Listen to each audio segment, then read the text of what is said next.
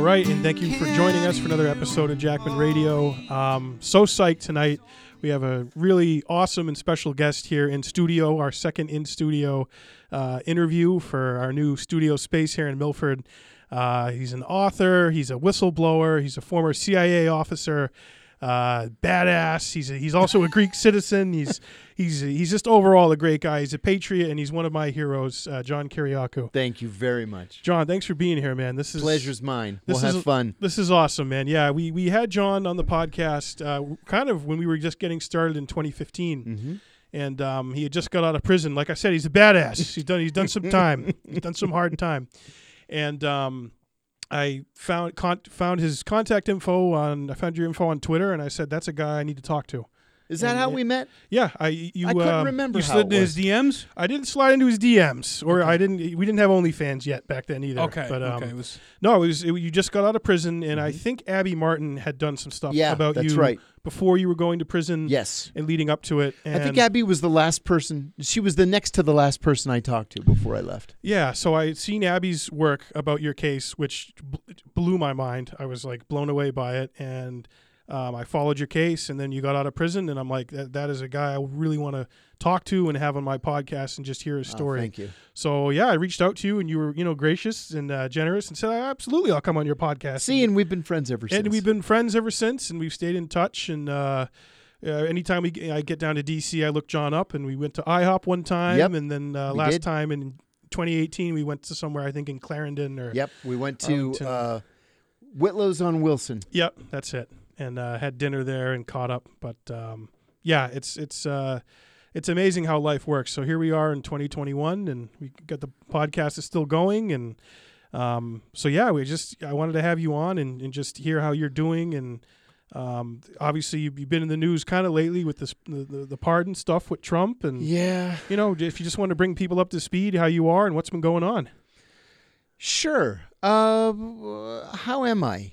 I guess I'm okay. You know, a friend of mine said to me today that he's always feeling sorry for himself, and then something smacks him in the face, and he realizes how so many people have worse lives than he has. So many people are worse off. And sometimes I feel that way. I feel sorry for myself a little bit, like, oh, woe is me. I I'm 56 years old. I should be making more money. This isn't the way things were supposed to work out. And I think, eh, no, you know what? Things are actually pretty good. I, I shouldn't have any complaints. Yeah. Yeah, it- that's that's how I feel. I I, I kind of shock people sometimes when they want to do a woe is me, and I say you could live in a bombed out crater in Syria. right now." Exactly. Okay? exactly You- right. You, could you could Yes. be, be literally living there right now, and that's your life. So. You know, when I was when I was living in Pakistan, um, I would leave I would leave work uh, after sundown, and the American embassy is in a diplomatic quarter that's sort of walled off from the rest of the city. Just as you leave the diplomatic quarter, there's kind of an urban forest there. And every single night as I was leaving, I would see dozens of women gathering twigs to use as firewood. And I remember thinking, there but for the grace of God go I, you know? Mm. I don't have to search for twigs to make firewood to cook my meals every night, you know? right. so exactly. I have no complaints. Yeah. wh- What what year were you in Pakistan? Did, Oh, Uh, 2002, I was there for 02? six or seven months. wow. And, and yeah, just before we were recording, I mentioned uh, uh, the the terrorist or the terrorist collaborator Omar Saeed Sheikh, who was Right. recently released Yes. from prison. Yes, he was. Mm-hmm. Who was involved in the Daniel Pearl kidnapping? Um, this is the guy that essentially got Daniel Pearl's trust and lured him in. Yes. because he Daniel Pearl ha- had a child, I think, very soon before Mm-hmm. go before investigating terror finance in Pakistan. That's and right. Saeed Sheikh also had a child, a young child, so he used that to kind of gain his trust um, and lured him over there, and of course was kidnapped and then ultimately beheaded. Yes. Um, and you were just saying you actually. Um, you're familiar with that, of course. and you- Yeah. You, spoke with Daniel Pearl. The yeah, day he was Daniel killed? Daniel Pearl came into the embassy the day that he was killed, and um, he uh, he just wanted to check in, and I met with him along with a, a former colleague of mine who was on loan to the FBI from the Port Authority of New York and New Jersey, Detective Tom McHale. Um, Tom was tough with Daniel Pearl. Don't do it. Don't go. This is a setup Don't look into the ISI. yeah, don't do it. He was adamant about it. You know, and I remember having to leave for a meeting. So I didn't stay for the whole for the whole time that that Tom and Daniel Pearl were speaking. But as I was walking out, I said, "I agree with him. I don't think I would do it." And he said, No, no, I've been working on this for six months. We've developed a relationship via email. And um, and he went to the meeting and nobody ever saw him again. In fact, they found his head in a different part of the city than they found his body. That's how bad it was. Now, the odd thing about this is that later on, three, four years later, uh, Khalid Sheikh Mohammed took credit for killing uh, Daniel Right, Pearl. Right. I never believed that it was It- it KSM. wasn't him. No, no, I never believed that. He didn't have a lot of the details right, and I remember him saying that you can see when the arm enters the the frame um, to to cut Daniel Pearl's head off.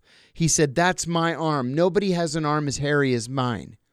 And I was like, you know, every Pakistani guy has an arm as hairy as yours. Right. yeah. So that could be anybody's arm. He was adamant that it was him. It wasn't him.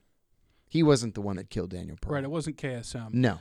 Um, but but this guy Omar Syed Sheikh, I think it's come to light. Certainly, the Indians have accused him of being a triple Oh, double yeah. or triple agent. But he he, Right. he could have very well been um, ISI and and some kind of MI5 Well, or that's- MI6 kind of asset. I don't I don't think that he was associated with Western intelligence, but I believed strongly at the time and I still believe that he was an ISI Could have been a asset. dangle towards. Oh, and that that would be likely. He would be a dangle. But you know the thing about ISI, I've maintained this from the very beginning. There really are two ISIs, right? There's there's the group that I worked with who were all educated at Sandhurst in the UK. They speak English as well as you and I do. They all pursued careers in the military. And then there's the other ISI. These are the guys with the long bushy beards who created the Taliban, who give you the stink eye when you're walking, you know, down the hall at ISI headquarters. Those are the guys that would just as soon kill you and chop off your head and kill your family and then go home and have dinner with their wife and kids. Right. It's because that's their that's they view this. I'm doing this for my side. Yeah, So so that's right. so the delegation that was meeting with like Porter Goss the week of 9/11 included an ISI general. You wouldn't be surprised if that guy was like a hardcore fanatic or believer in in, in Bin Laden's cause or I would have been Because- surprised by that. because because those those ISI people generally stay away from exposure to Western intelligence. So the the the ISI officers that they put in front of us are those westernized ones. right e- educated Yeah. yeah and more pro Western and yeah but but shit, it's interesting though I bring it up because he was just released from prison and Yeah. he was accused of um, facilitating a wire transfer to the to Muhammad Atta one of the lead hijackers in 9/11 Mm-hmm. And that's now, a- now he's out of jail it's we like I- we've never gotten to the bottom of that story. We've Yeah, I- I never don't gotten to the think so. bottom of of whether or not there was ISI involvement in 9/11, whether or not there was ISI involvement with the hijacker the hijackers or with the groups that were sponsoring or supporting the hijackers. right You know, it's funny. There are a lot of things that I feel our government just decided were best left unknown. just to gloss over or just not bother looking at. Yeah. Just- yeah. We've got an official story. We know who the hijackers were. They're bad people. And we're going to move on. yeah, Well, I'd like to know exactly what the Saudi government was doing. absolutely. Well, that- that's it. You you, you got to listen to Yeah. Bob what Bob Graham discovered in Florida. exactly. what Bob Graham, Bob Graham would know. Yeah. And if Bob Graham says something definitively, I believe Bob Graham. yeah, he's not lying. That's right. He's been saying this stuff for a long, A almost long the whole time. Well, dura- was he was he chair of the Senate Foreign Relations Committee? He was chairman of the Senate Intelligence okay, Committee. oh, yeah. he Well, there you go. co-chaired the, Yeah. the inc- O2 inquiry with Porter Yes, he Goss. did, He was with the Porter co-chair Goss. along with Porter Goss. Right. Porter When he Goss still was a the chairman of congressman. the of the House Intelligence right, Committee at the right, time. Yeah. So I mean, and he met with the ISI chief, which is interesting. Biden met with him too, and Condoleezza Rice. Mm-hmm. Yep. Um, and he, he's since passed. His name is Mahmoud Ahmed. He's since Yeah. passed away. Um, but Omar Syed Sheikh's a free man. So what does that guy know? Like, I mean, Yeah, and clearly it was involved in the Pearl kidnapping and clearly, execution. and it was multiple courts in Pakistan that ordered his release. I mean, Right, this this went yeah. all the way up to the Supreme Court, and they said, no, no, Right. you have to release him. I don't know. I, we're coming up on 20 years since 9/11. I, I still think that's one of the one of the threads that that certainly there's lawsuits that are still going on that involve Yes. the Saudis, and and I think that that one, you know, begs for an explanation. And there are so many other tangents that we can get off on. uh, related to 9/11, and Yeah. I th- I think that some of them are so crazy that they just seek to set us back. Absolutely. Like for example, I have a friend who called me the other day. Like it was a revelation to him. He wants to talk about the dancing Israelis. Have you heard of the dancing Israelis? I said yes. There's nothing to it, and I can tell you why they were dancing, because they knew that we would attack Arabs and kill Arabs, and so 9/11 was a happy day for them. Because they were dancing does not mean that they planned 9/11. no, and and they said to the officer, uh, "Your problems are our problems. Our problems are your problems." So Exactly. I, have I've heard I have heard of the dancing Israelis. I know Yeah. that explanation, um, but it is interesting. They did flee the country with. They had thousands of dollars in cash Yeah. and, and a Yeah, sock. well, I would and too. my- I mean, they're- I My- would too. My, my issue with them though is they were set up in place uh, across from Lower Manhattan uh, Doric Tower before the first strike. Mm-hmm. Yeah. So that would lead one to believe prior knowledge. did they know Not Oh, something? operational planning, but maybe they caught wind of the plot.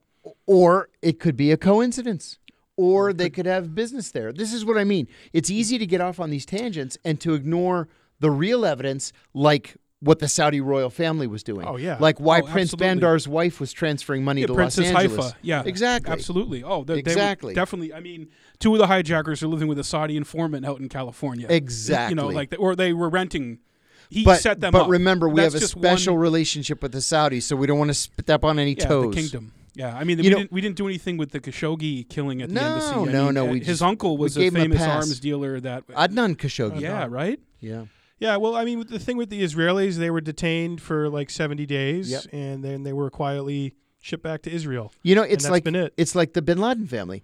You remember in in the hours after the 9/11 attacks began, uh, we had a nationwide lockdown on air travel, right? So everything was shut down Nobody could fly.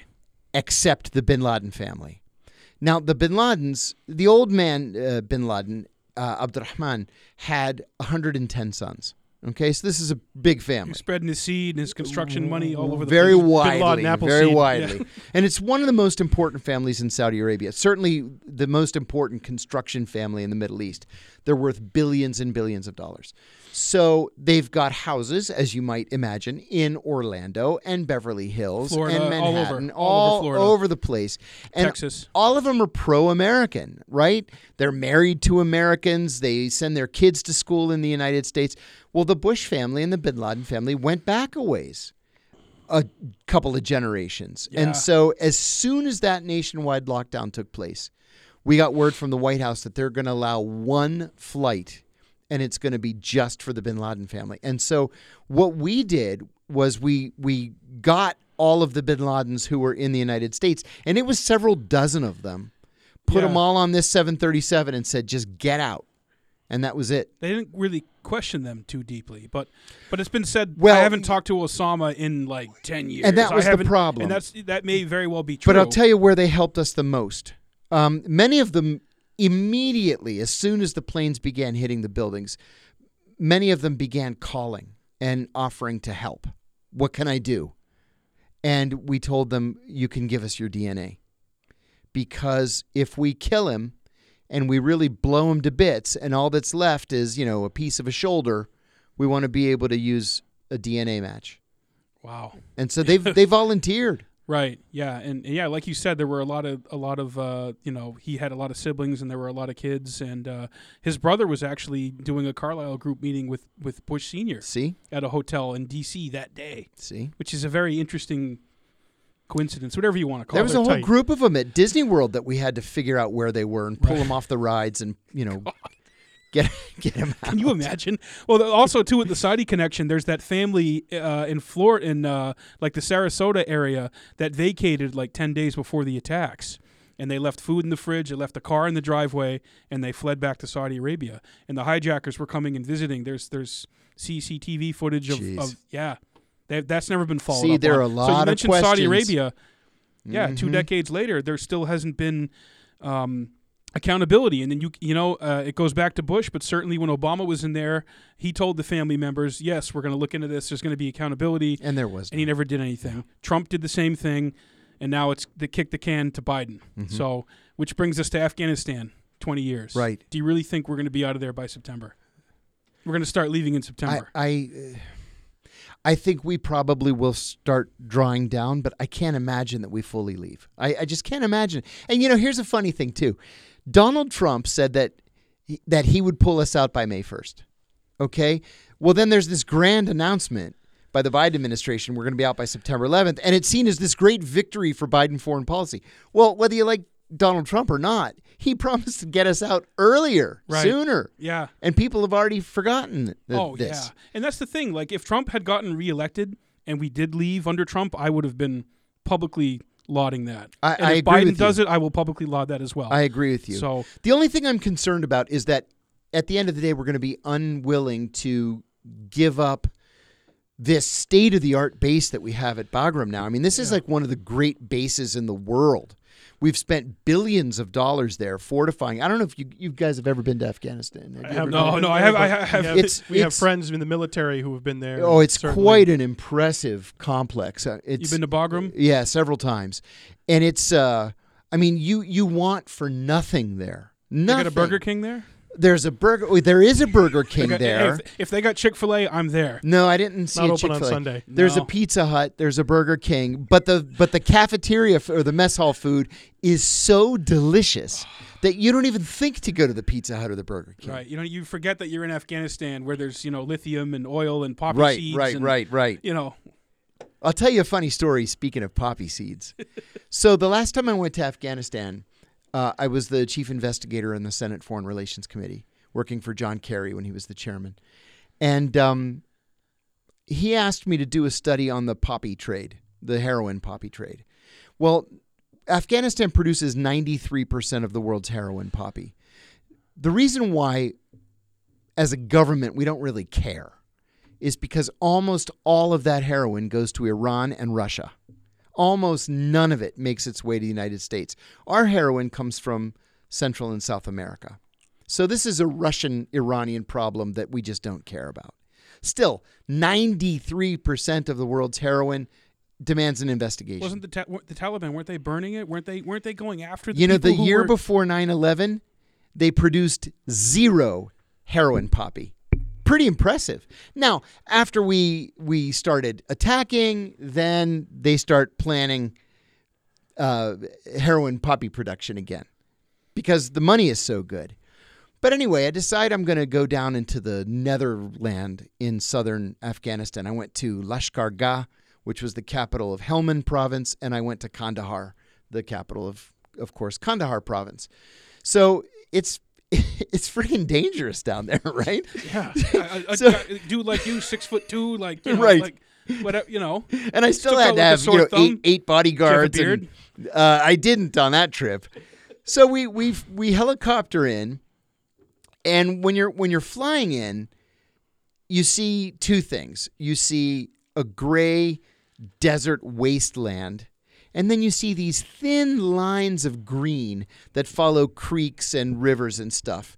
And um, you know, as recently as the 19 early 1980s, and as crazy as this sounds, Afghanistan was a net food exporter. With what little arable land they have, they actually exported food to Pakistan and to Iran. Well, now, literally everything that they eat has to be imported because they use all of their arable land to grow heroin poppy. So I said to these guys in the uh, it was the, the North Dakota Air National Guard that flew me in. Sort of Nice like a guys. C-130 with these guys. like- Yes, yes, it was a C, a C twelve. So um, we land in Lashkar Gah, and I said, I don't want to just be on this, you know, State Department uh, base, this little mini base. I want to go out and talk to a poppy farmer. Ooh, they said, no, no, we can't do that. I said, yeah, we're going to do that. and the crazy thing, and I, I had trouble getting used to this, but as a congressional staff member, I had general officer rank, right? Because I was one of the senior executive service uh, rank people, civilian. Well, I'll tell you a funny story about that in a minute. So I said, yeah, yeah, we're gonna we're gonna get in a jeep and we're gonna go talk to a poppy farmer. So nobody liked that idea, but we did it. So we go out and find this random farmer, and he's got poppy for as far as the eye can see. And we get to talking, and I had a translator there, and I said to him very naively, why don't you grow instead of poppy something that has two growing seasons like onions or tomatoes or pomegranates and he's just exasperated and he goes "Ah, the americans told me in 2001 that if i told them where the arabs were i could grow all the poppy i wanted and i said what american told you you could grow all the poppy you wanted and my military handler's like all right we gotta go We're done. We're yeah, out. this is this Yeah. is meeting's over. Jeez. And Wow. we got back in the Jeep and we drove back to the base. And I said, "You know, I got to document this, right?" He's like, "Yeah, you do what you feel you need to do." So that's how we left it. Yeah. Jeez. So there you go, man. You were on the ground looking at that shit. man. Yeah. So you you can I mean that's their cash crop. It's, I mean it's, it's their country. literally their only cash crop. Cash crop. In the meantime, their kids have no shoes, right. but they've got 93% of the world's heroin. And they've got old Toyotas from when we were helping them out fight the So Exactly. Russians. that, that doesn't happen unless Uncle Sam is winking and sanctioning. And that's what it is. It's a wink and a nod. There's nothing on paper that says No. go ahead and produce heroin. yeah. It's just that if you do produce heroin, we're not going to do anything about it Right. because that's an internal Afghan situation, right? We're not going to mess with This is it. Karzai's problem. Exactly. Although his him and his brother are probably in on it. Well, his Knowing the- brother, know- his- knowing the corruption. His his brother got assassinated for a reason Yeah. because he was the king of heroin. Well, and also weren't they tied into Bank of Kabul? Oh, Which is yeah. what Pete Buttigieg was. oh yeah. You mentioned that to Buddha Judge when we met him. Yeah. Because we, we tried to have Buddha Judge on the podcast. Cool. And you're like, you know, okay, we're gonna have Buddha Judge on. Like they want to talk about X Y Z. Eric's Yeah. like, Eric's like, I want to talk about the Bank of Kabul and, and what you you know. Yeah, and we were shaking hands when I said that to him, and he kind of jolted back a little bit. Oh, He's boy. like, And they're "Oh, like- really?" I said, "Yeah, no one's ever asked you about Then it." they're like, yeah, do not put him on that podcast. Yeah, he's Wow. not going on that And podcast. we didn't have him on. We didn't. We didn't get him. on. wow. But I wanted to have a real conversation with him. I Yeah, mean, sure. he's an An impressive important guy, one. young He is guy, an Young- impressive yeah, guy. Yeah, you know, uh, first uh, openly gay cabinet secretary, all Mm-hmm. kinds of great things. But he, like Tulsi, who you know I'm close with, he ran on his war record. Mm-hmm. Yes. And let's talk about your war record. Yes. I want to hear what you did over there. And he won't, just like he won't say what he did with. Uh, oh, uh, um, that shadowy. Uh, yeah. Oh, what's the uh, name of it? Ah, yeah. that that- consulting group. uh, yeah. Give me that- a sec, man. I'll think of this. He's like, we had like supermarket too. clients. yeah, we were- It's like, no, Yeah, you weren't doing supermarket. supermarket shit, buddy. in in Can he- Somalia, by the way. Ridiculous. yeah, It starts with an M. yeah. Uh, Mc, oh God, Rick, McKinsey. Rick, oh Yeah, McKinsey, McKinsey, McKinsey, is that what it yeah, is? that's- yeah. yeah. Well, let me let me f- tell you another short one. So at the end of that trip, um, I have to fly on a military plane from Bagram to Dubai, and then I'm going to catch the United uh, Dubai to Washington. So this the plane has 16 seats, and there are 17 of us passengers, and it turns out that everybody else on the plane is a general. Right? okay. It's 16, a uh, general's lap. 16 generals. and me. lap dance. General lap dance. General Flynn's giving me a lap dance with coconut bra. and they're all between like one and four stars. So I stop, and I said, "I'm not getting on the plane. I'm not going to take some general's seat." Yeah. And uh, and there's this poor brigadier general. He's like, "No, I insist." He said, "I'll stay an extra day. You get on the plane." I said, "Absolutely not." And he said, "You outrank me." And I said, "No, I don't." General? And yeah, and I said, "No, I don't." And even if I did, I said, "You've been fighting in Afghanistan, and I'm going to take your seat home." Yeah. I said, "Your wife and kids would never forgive me." I said, "Believe me, I'm happy to stay one more day in Afghanistan." And I said, "I insist you get on the plane." And he got on the plane. I stayed one more day, and then my boss, the staff director, he's like, "Well, you're a day late." I said, "I'm not going to bump a general who's been nine months in Afghanistan from his flight home." Yeah. Jeez, oh No, man. No, that's That bad uh, gen- karma. That general can hook you up later on, man. If he needs something, he right. could be Q. Who Yeah, knows? that You know, general- could be could be QAnon. That's right. he would need a Q clearance, Two level gotta clearance, be on which I think we decided, uh, yeah, only a few hundred people was have. not was- not happening. Yeah. Wow. So yeah, I- I mean, uh, yeah, you spent a lot of time in that that part of the world. So Afghanistan, Mm-hmm. and then obviously, you know, one of the things you're most well known for is Pakistan, the Yeah. raid, the raid that that got Abu Zubaydah, and you know, anyone who could look at your record and what you were doing. I mean, ju- just just the sentence led.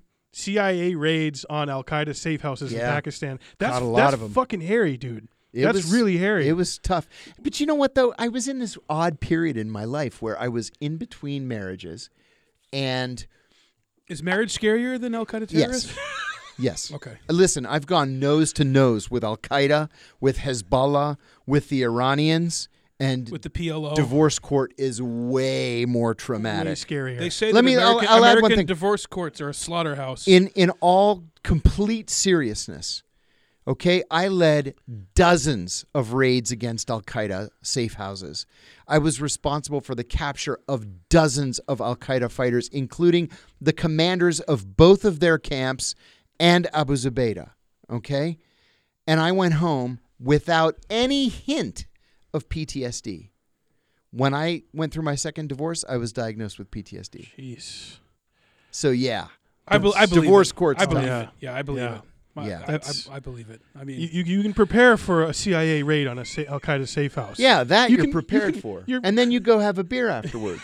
Seriously, Oh, yeah. Sit down it's having like a wow, podcast we with just the caught likes all these of us. guys. What, what are you strapped with when you do that? Like a handgun, a machine gun? What, what kind of Um, what kind of heat you walking I, in? I kicking- always carried a nine millimeter, Nine mil. and then if things, you know, there was a possibility of things getting hairy, I would keep a thirty-eight on my ankle, have that. two uh, loaded magazines ready to go, and then, and this was probably just silly, but I always kept a Smith and Wesson buck knife in my back pocket, just in in case. case. just in case things just went so crazy that that's all I had left. So, so you're probably not. We talked about Pakistan. We talked about the ISI. Are, you- are, are were you not surprised that Bin Laden was so close to that academy? to- Absolutely to, that, not. To that Pakistani. You know, I used to laugh when people would say, "Oh, he's in some cave in Afghanistan." No, he's, in not Pakistan. in a cave. I always thought he was in Pakistan of too. course, he was in Pakistan. And have you ever been in a cave? You know how uncomfortable it in is New in there? Hampshire, like Especially what was Bin Laden? Six four, six six. Yes, exactly. yeah. Six And four. didn't he need to get dialysis And too? He kidney- had kidney issues. disease. Did they find Right. any dialysis He's not- equipment though? I know they No. found some porn. They found a copy of Loose Change. You know, I was given an interview. T- I was given an interview on on KDKA TV in Pittsburgh, and it, it was it was like their chief news guy and the editor in chief of the Pittsburgh Post Gazette that were interviewing me, and one of them said, "Were you surprised that they found porn on Bin Laden's computer?" And I said, it- it- completely truthfully. I said the night of the Bin Laden raid, a friend of mine from the CIA called me and said, "How much porn you think they're going to find on that computer?" a terabyte. And he said, "Really?" And I said, "Listen, the the culture is so oppressive. Yeah. You can't even be in the same room with a woman. So you have all day long because you're hiding from the CIA and from ISI, maybe, or the British Some or the parts of the Israelis ISI, or right. whoever. Good God. So what are you going to do all day long? You're going to look at porn. Porn tube, Pornhub. Yes, they all had Pornhub accounts. Mia all of them. Khalifa. She probably he's probably a Mia Khalifa fan. Well, I remember John. The first time we had you on, this is something that stuck with me. Um, you, you've been to Saudi Arabia, right? You- Many times. That you was wrote- my first tour. Oh, Okay, so you were there in a consulate or an embassy or somewhere, and you were like, "I have never seen a larger collection of gay porn in my Yes. entire life." in a freezer, In a- right? in Didn't like you- a fr- like And a freezer. in a freezer, No, well, it was next to the freezer. I With said- all the meat, I the said pork, pork. Yeah, that's it. Yeah, pork. I, I said to a friend of mine who was working there. I said, "How can you how can you recruit a Saudi because they have all the money in the world?" And he said they would sell their mothers for a gay porn magazine and a pound of bacon. dude, I'll go to the gas station. I'll go to the mobile and get one for you. exactly. You have any blue boy? back Both of there? those things. Oh shit. That is so rich, man. Well, yeah, just uh, a repressive society where, where you know it's so taboo and. Oh, Listen, when I that was is living amazing. in Bahrain, I, I spent two years in Bahrain uh, as the economic officer, and my wife uh, heard a sound one night coming from behind our house, and I was afraid it was a break-in. So I, I got a I had a 12 gauge uh, shotgun that they assigned to everybody when you first arrived. So I got my my 12 gauge and I went around really stealthily, really quietly around to the back of the house, and it was three 15 year olds having sex with each other, all boys. oh, I had to chase them away. rugged. That wasn't Man Love Thursday, right? That's in No, that- Afghanistan. that's- that's, yeah. the thing in Afghanistan. Y- Apparently, You bet it's a thing, I've- I've mostly been told among the by- Shia. the Shia. Yeah. Okay, Yeah, Yeah. the dancing uh, Afghani boys. That's right. Yeah, There's documentaries about that. documentaries. Yes. that and is so fucking twisted. buddies It's- in man. the military who not said good. Americans aren't really allowed to do anything about it. we don't have because any. We No, don't have any because it's gays here. It's, It's cultural. cu- it's their culture, and, Right. and we That's can't, right. We can't do anything about it. No, And no. that's super Hands super off. fucked. Yeah, it is. That's That's twisted. really, really wrong. And then in Iran, um, if you're you know if you're trans, you have to go to Canada to get a sex change. They, there's a back channel Really? Or if or if you come out as gay, They make you get a or sex change. they make you get a sex change, and, and a, lo- there's a community in Toronto in Oh Canada my god. where Iranians have to go for that. Oh my so god. it's man, work on your sexual shit. You know, you want I to know like people ter- are terrorism just, and with all the anger and all like look, you work you know i think you can't bomb your way out of it we can't drone bomb our way out of it we have to start with the with the culture or wh- I, I don't know You I- know, I, don't know what after the I- right answer is man but i think we need the beatles we need some playboy magazines Yeah, we need seriously. some cheeseburgers I w after I left the CIA, um, I went to work in the private sector. I went to one of the big four consulting firms, Deloitte and Touche, and um, it was a it was the most boring job I ever had in my life. But I enjoyed it because it was the best group of people I ever worked with. So I'm there passing the time, and I get a call one day from Paramount Studios. And they said that another CIA officer had recommended that they talk to me, that they had just film, finished filming the movie The Kite Runner, based on the, you know, Khalid Hosseini book. And they had run into some trouble. And could I fly out to Los Angeles and talk to them about it? And I said, sure, this sounds intriguing. So I flew out to Los Angeles. They treat me like a king. And, um, and they show me the rough cut of the film. And there were two scenes in this film that were going to be a big problem. Uh, one was the rape scene where an Afghan boy who's 13 rapes a 12 year old boy, and they show him staggering away from the scene of the attack, and he's bleeding from his from his rectum. And then there's another scene where it's one of the dancing boys, and he's made to do this homoerotic dance in front of a group of the Taliban. Well, they said that somehow the rough cut had leaked to uh, to a, a pirate in India who had made copies and had sent the copies to Afghanistan. But in Afghanistan, so many people were so simple that they couldn't tell that it was acting. And they believed that it was like a documentary of this kid being raped. And so they were looking for these kids to kill them. wow. So I said, Well, what do you want me to do? And she said, We want you to go to Afghanistan and get these kids out and get their families out. So I said, Okay. I said, My boss will never approve this. I'm just going to tell him I'm going on vacation. It's not up to him to decide where I can and can't spend my vacation. I, sp- I decide to spend my vacation in Kabul, Afghanistan. So they gave me a Thuraya phone, sat phone, um, and I flew to Afghanistan very quietly um, I connected with um, a couple of British guys that I know that have a little security company, and they hired a translator for me. I found the kids' school, and I uh, interviewed the principal, and he told me that they were being bullied, that there were these rumors that they were gay, and that it was even family members, like cousins, who were threatening to kill them for bringing shame on their families. So um, I went to the houses. They all lived in the same little teeny tiny neighborhood. And I said that the studio had sent me and I was here to rescue them. Hmm, they hemmed and hawed. They're not sure they really want to be rescued. But if it's worth their while, okay, what do I have in mind? I said, I have a friend who's waiting for us in Dubai. I'll get you passports and exit visas, and we're going to set you up with jobs and houses in Dubai, and we'll enroll the children in a in a uh, what's the language uh, Dari Dari language school, right for Afghan refugees. It took me about ten days, and I bribed everybody in the Afghan foreign ministry. I was going through tens of thousands of dollars in cash, just bribing everybody. Studio cash. Studio cash. they had the budget They Oh had it. yeah, and they told me spend anything I needed to spend. spare no expense So Wow. I I got it, it was 27 people at the end. Uh, You know, looking for these two Uncle kids. Uncle Mohammed, three it turned out to be three kids. Three kids and all their family members. So we go to the uh, the airport this whole gang of us, and I have all their 27 passports and my passport. And I said to this woman at the counter, What's the first flight out of here? She said, It's to Dubai. I said, Perfect. She says, It's Cam Air. I said, What is that? Cam, she says, Cambodia? K A M. Oh. I said, What is that? She said, Well, you have to stop in Iran.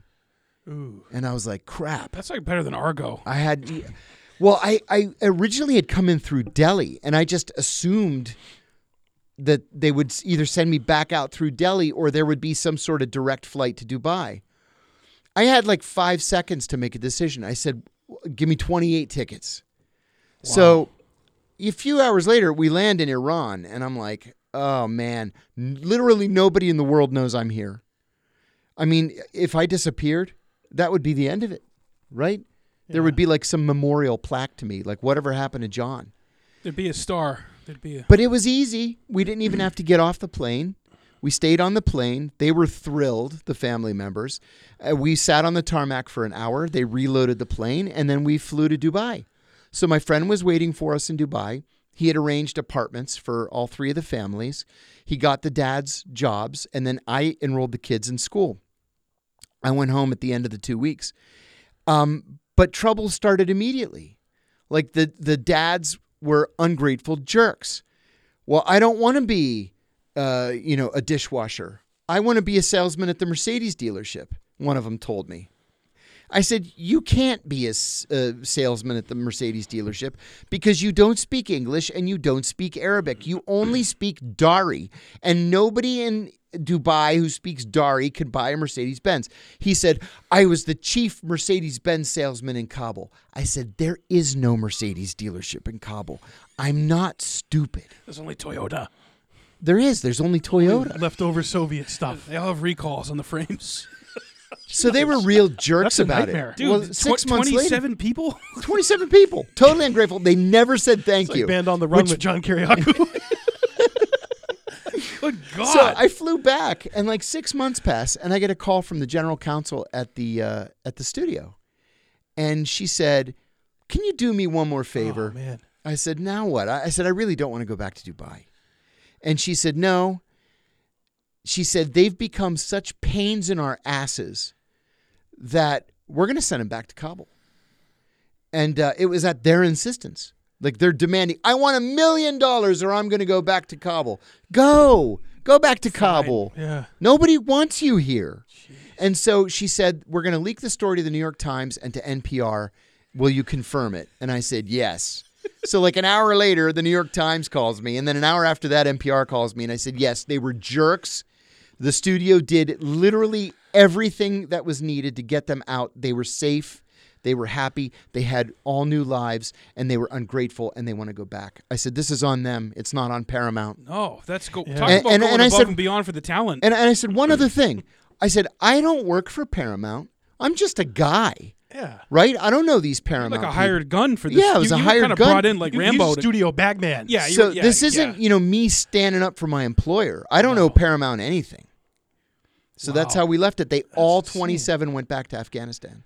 What year was that? When was that? Uh, 2007, summer of I need, to, 2007. I need to dig into I this. vaguely This- remember this- the Kite Runner. I that's- vaguely. oh, yeah, remember. I saw it. I, vaguely it's a remember. brilliant I'm movie. gonna Yeah. watch it with different eyes now, though. Yeah. John. I'm gonna be. Well, that's what thinking it takes about you. to Yeah. make a good movie. I mean, that's that's the kind of shit that it takes to make a good movie. Yeah. You need authenticity. You- I mean, you. the There's fact a that- danger element. oh, there's definitely a danger. Well, you I know, mean, it's when- like when the Faces of article- Death, Volume Six. when the article appeared in the New York Times, of course, my boss at Deloitte and Touche read the New York Times every day. what were you doing And on he calls me, vacation? he you said- weren't hanging out by the pool. Yeah, he's like, "Are you fucking telling me that you went to Afghanistan on that vacation?"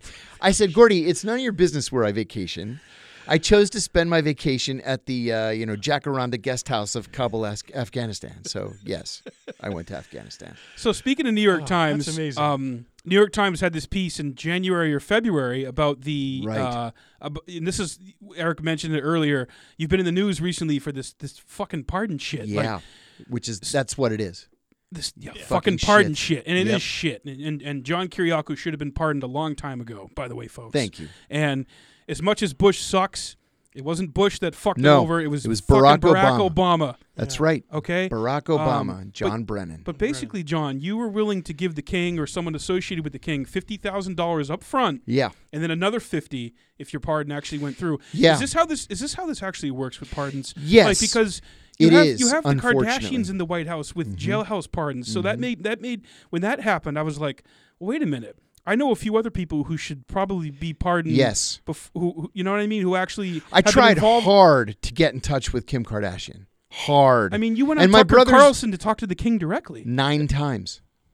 I went on Tucker Carlson's show nine times. Aloha And- to Tucker for that. yes, and Tucker Aloha, Tucker would call Tucker. me and Aloha, say, Tucker. Tucker would call me and say, I know for a 100% fact he's going to be watching tonight. So can you come on the show? Of course I can I'd come love on the to. show.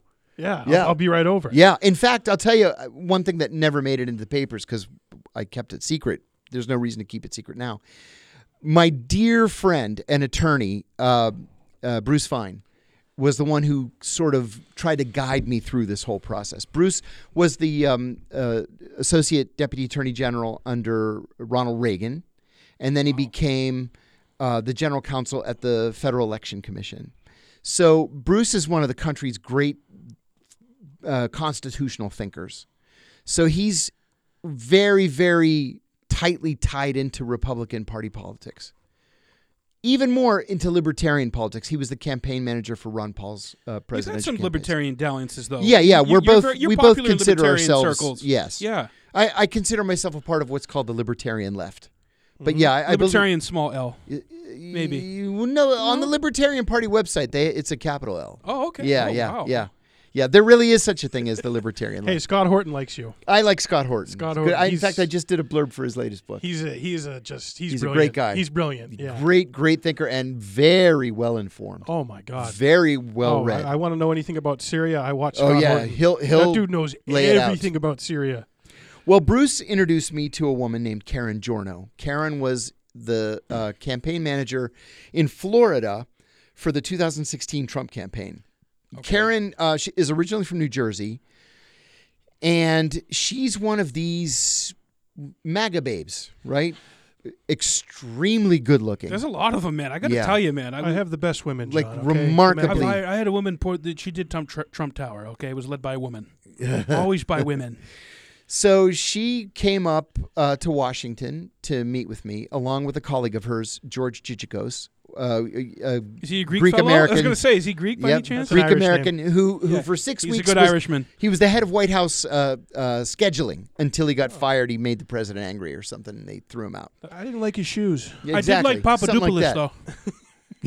George Papadopoulos. They they were all in the same circle. yeah, they had the Greek mafia around the king. so they they came up to D.C. and we met in Bruce's office, and um, you know she said, "I know Trump, and here, look at my phone." And she kind of covered up one, uh, three of the numbers. Here's Trump's cell phone number. He calls me every night. He calls me in the middle of the night, and uh, I'm really close, and and I can, I'm tied into the White House, and I can get you this pardon.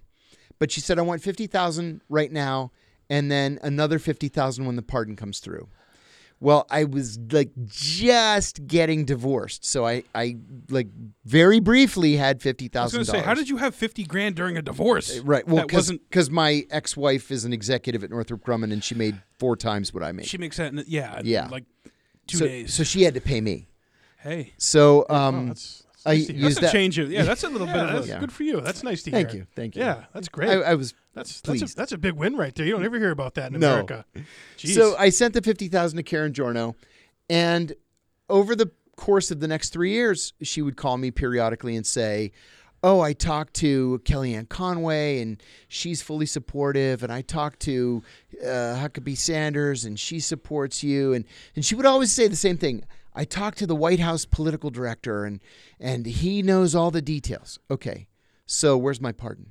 yeah. Because there are all these strangers and weirdos and drug dealers getting pardoned. oh, I mean, the White House political director. That that position probably changed every other week. And I said to her at one point, she called me, she says, I just talked to the White House political director, and he said that he's fully aware.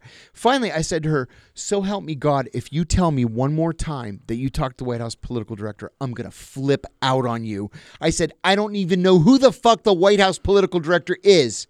Whoever he is, I don't even know if it's a man. Whoever he is, he does not have the authority with the president to tell the president to pardon me. I said, tell Kellyanne Conway to tell the president to pardon me. Wow. I'm tired of this. yeah, So I went on Tucker Carlson, and Tucker said, I want you to tell the whole story from the beginning. And he gave me like 20 minutes. That was a great segment. It was I great. watched that. Yeah. Oh man, I, So I told the whole thing, the blow by blow with all the detail and the FBI, how they tried to set me up and I caught them and the whole thing. Sure enough, the president was watching. So he calls Jared Kushner and said, There's a guy on the Tucker Carlson show and you should watch this clip. So Kushner watches the clip and then calls his attorney, Abby Lowell, Oh, yeah. who calls Bruce Fine and says, My client wants to meet your client. So, like three days later, Bruce and I go to Abby Lowell's office and we meet with Jared Kushner, who could not been any more he could not have been any more of a of a cold jerk than he was in that meeting. Slumlord Paste. Yeah. There's just nothing redeeming No about this soul. guy. No, no he's, Da- soul. He's Damien. The king Yeah. has more soul than oh, he that's does. a really great, great analogy. Oh, yeah. yeah. Oh yeah. Yeah. He's he- a, he's a ghoul. yeah, he's Damien. Those, those Kush, yeah, those Kushners are ghouls. You're exactly right about Yeah. that. So he said to me, um, "What exactly do you want from me?" And I had all I had rehearsed all this. Kushner right? said that to yeah. you? What do you want from me?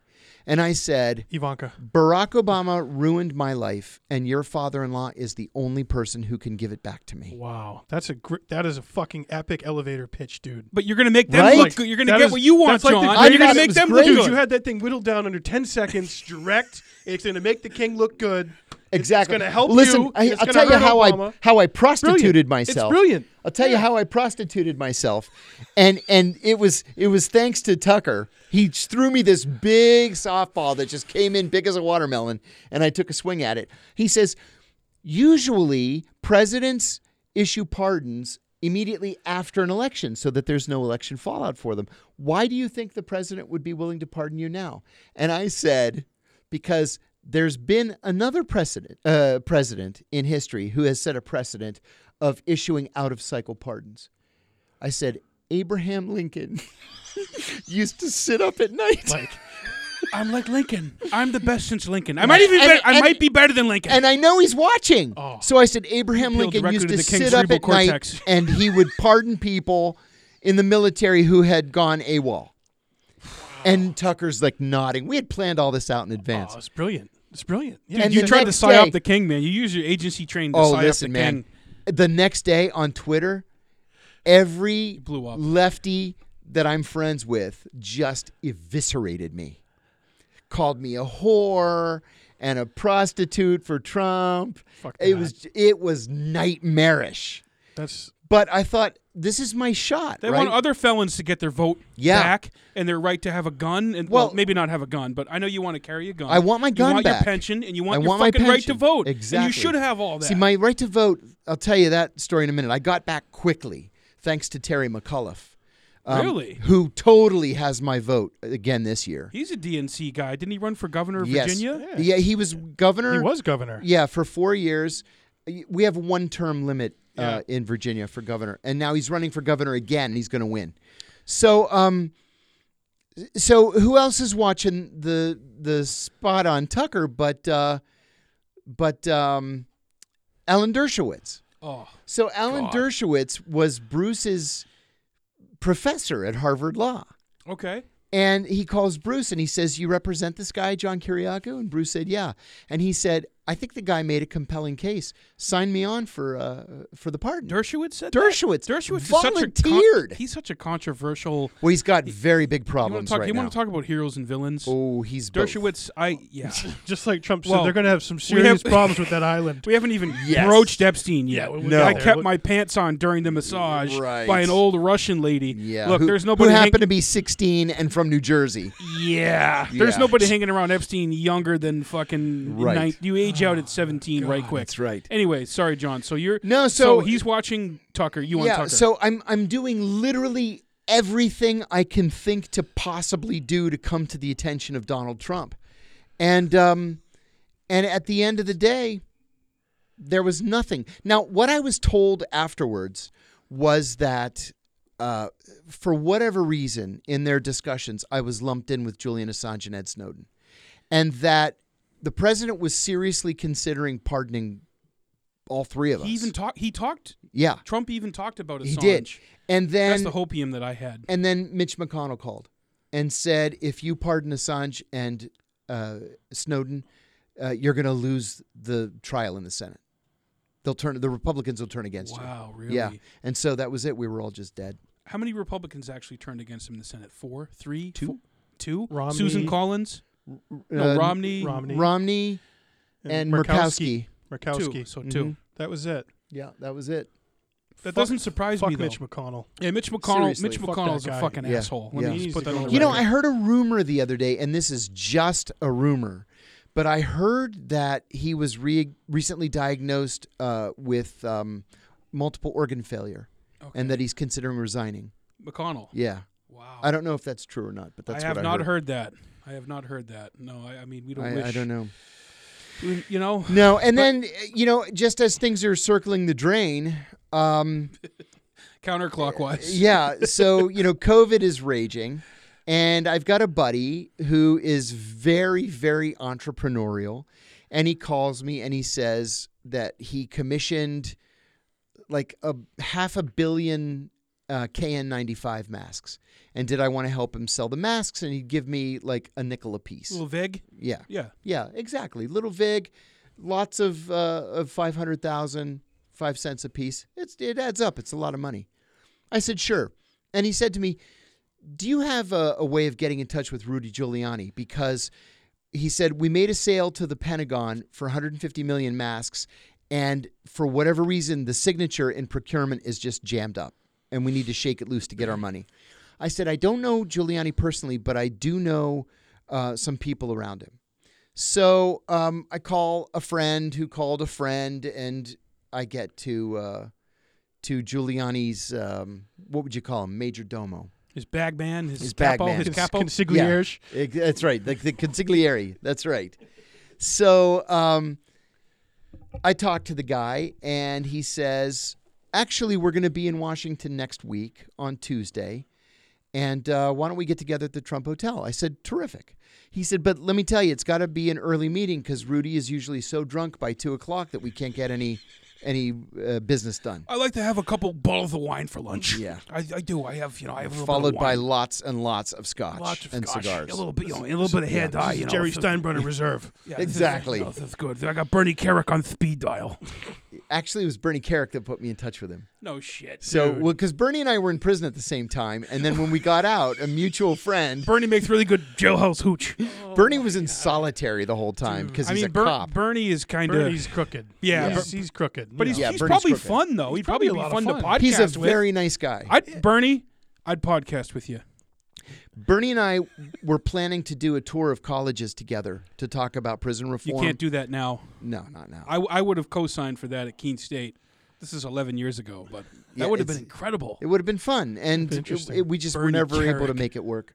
So, um, yeah, I sent Bernie an email, and he set it all up. So anyway, Got you the wine date. You- Julie's like, bring me the 2012 vintage. And you know what's funny? Every time I've been to a to the Trump Hotel, it's been for kind of a high level meeting. Always about the pardon, always. And every single time I've been there, Matt Gates has been at the bar, sucking face with a different woman. That's anyway, incredible. that's Oh, well, we'll get to Gates. We will get Yeah. to do you, Gates. would you think Scumbag. those women were at least 18 or? just. Oh did- yeah, in fact, I knew a couple of them. They were in their thirties. Okay. He's just That's not illegal. he's just Joe Playboy. it's sketchy, yeah, but it's not yeah. illegal. Oh, you I- go on Saturday night to the Trump Hotel, and the entire House of Representatives Republican conference is there at the bar. do you- are they? Do you think they're still there? No, You- not yeah, anymore. No, I heard the place is a ghost town now. I- In fact, they're thinking of just walking away from it. The Trumps. Really? Yeah. It's it's losing everything. Uh, wh- what happened with it, Mr. Trump? I don't know. I've never been there. I- You could literally show me the Trump pla- the, the Trump Hotel in D.C. I wouldn't know what it looked like.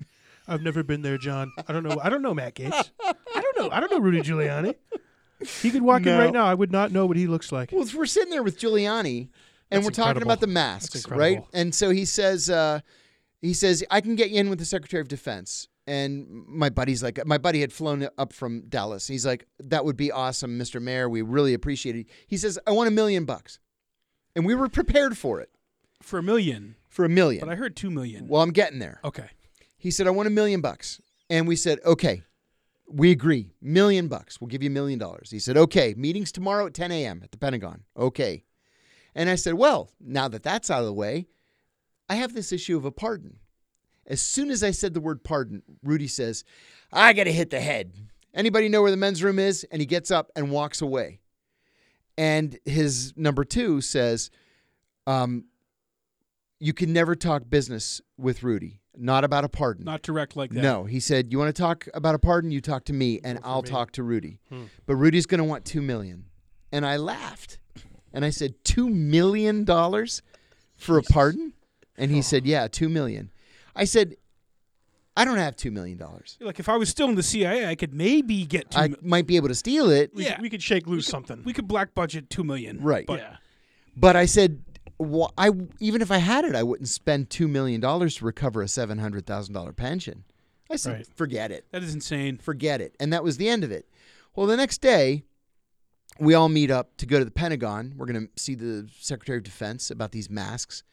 And as we're walking up the steps to the entrance, Rudy stops and he says, On second thought, I want 2 million. And my friend is like, Whoa, wait a minute. We have an, an agreement. It's a million. And he said, If you don't give me 2 million, I'm not going into the meeting. And my friend said, Forget it and Rudy walked back to the car. And then we never even got in with to the Secretary of Defense because he was waiting for Rudy to come in. And we said, "Well, Rudy's not coming in." So that was it. It was over. The whole thing was just like pay to play. W- w- w- I, I mentioned to you before we started recording that there was a great article, front page article in the New York Times about his latest, his Divorce. fourth divorce.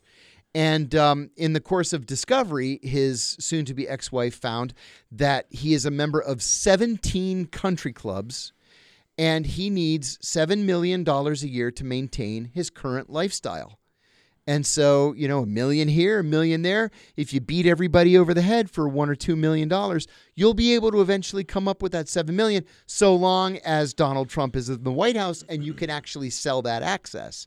Well, he can't sell that access. Got nothing anymore. to peddle anymore. No. oh, he's nothing. like Better Call He's a Saul now. nobody. He's a Yeah. strip Yeah. strip mall lawyer now. Uh, Yeah, he's with a bad strip hair mall Just lawyer. a dye. drunk Yeah. has been. Yeah, he's a now. drunk has been. Whatever what he goodwill is. he had after 9-11, that's been, that was Forget it. been long Pissed away. evaporated. Long that, that was gone. that was embarrassing after the the election. with Him going around with um, Sidney Powell. Sidney Lynn Powell. Wolf. Oh. That, that- that- that is that was just like They dude, they humiliated themselves. Yeah, it's and just- then their defense is, well, you should have known that I was just kidding. I was acting. It was Right. just an act. Yeah. Right.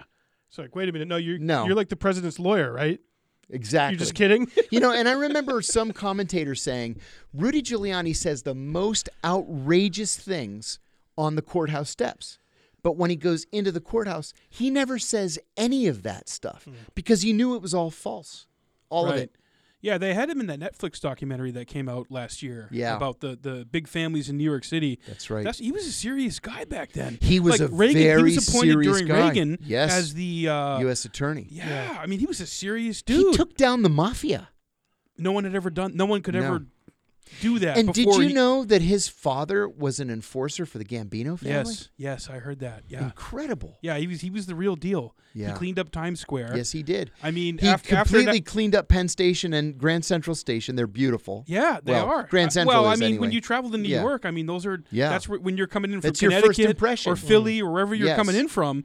That's not a bad place to land. That's right. Um, after the '93 World Trade Center bombing, they said, "Rudy, don't put your fucking bunker anywhere near the World Trade Yeah. Center." And where's he in put it? World Trade Center in building the basement seven. of the World Trade yeah, Center. he put it in. He put it right Yeah. in the World Trade Center complex Exactly. that got destroyed. on OEM. Yes. E Office, Office of Oh, Emergency Management. That's right. With um, Bernie Carrick and That's who was the right. Mm-hmm. other guy? Jerome Hauer. Jerome Hauer was the other guy that he was working with. Mm-hmm. Yeah, Rudy's a little bit tarnished. The sheen has kind of been. I honestly, I don't see how this man can possibly make a living. I think he's What's totally he doing now? I finished. mean, what, like, what, literally nothing but defending himself against this Dominion voting machine lawsuit. Oh yeah, yeah. Which which the uh, the the Q the Watson boys there are were, were the, the expert witness for the. The Watkins. Oh, I'm sorry, Watkins. Yeah, like, that's a whole other thing. But the other thing we wanted to uh, ask you about was the. Um, uh, I don't know if we mentioned drones yet, the, or drone bombings, but uh, there was another. I think the espionage, the Espionage Act, was used Yeah. against this other whistleblower recently. Daniel I think Hale. you've commented on Daniel Hale. Yeah, I spoke who- with he him was yesterday. a contractor, right? Yeah. and he talked about s- stuff that happened with certain you know drone brom- uh, bombing programs between like 05 and 07 or something Yes. like that Uh-huh. what's what's going on with him I- I- Daniel Hale, I think Daniel Hale is a bona fide hero. I really do. This is a guy whose conscience just could not take the effrontery of the U.S. military and intelligence services bombing civilians, killing women, children, Children. the elderly, and then just pretending that it wasn't happening. And so he finally blew the whistle. You know, there's a legal definition of whistleblowing it's bringing to light any evidence of waste, f- fraud, abuse, illegality, or threats to the public health or public safety. And that's exactly what he did. But like every other national security whistleblower, he um, had a problem um, in that he was not permitted to present an affirmative defense. to go through the Air Force through official channels. Well, you, like you to- can't do- even do that. But Right. but when he was even arrested, you're not allowed to say in court, "I did it," but this is why I did it. Right? Um, this was a precedent set in my case where Judge Leonie Brinkema in the Eastern District of Virginia said her exact words, "Mr. Kiriakou, you either did it or you didn't do it, and you did it." Well, yeah, I did it. I'm telling you, I did it. But I did it for a reason because, in my case, the torture program was illegal. And it is illegal to classify a criminal act. And the name of the agent that you supposedly gave was never publicly disclosed. No, never, Never publicly disclosed. never. So you didn't comprom this whole thing about how it's like, oh, these whistleblowers are compromising national security, and they're it's not the case. It's not the case. That's a lie that the government repeats over and, and the over media and over. Mm-hmm. exactly the government Yes. and the media. It took a full year before CNN stopped calling me CIA leaker John Kiriakou and started calling me CIA whistleblower John Kiriakou. MSNBC still calls me CIA leaker. Uh, Yeah. well, that, doesn't, that doesn't surprise me, No, only Fox called me a whistleblower from the beginning. man. And that's the, we were It's the talking about this craziest at thing. dinner earlier, man. Fox News. Crazy. Look, look, man, I fucking hated Fox News. Yeah, like me when I too. was a young man, Me like in my too. teens and my twenties. But sometimes they're right on. I have to Sometimes- say yes, yes. When I was younger, man, Fox News was the was the enemy. They were the warmongers, Roger Ailes, Rupert Murdoch.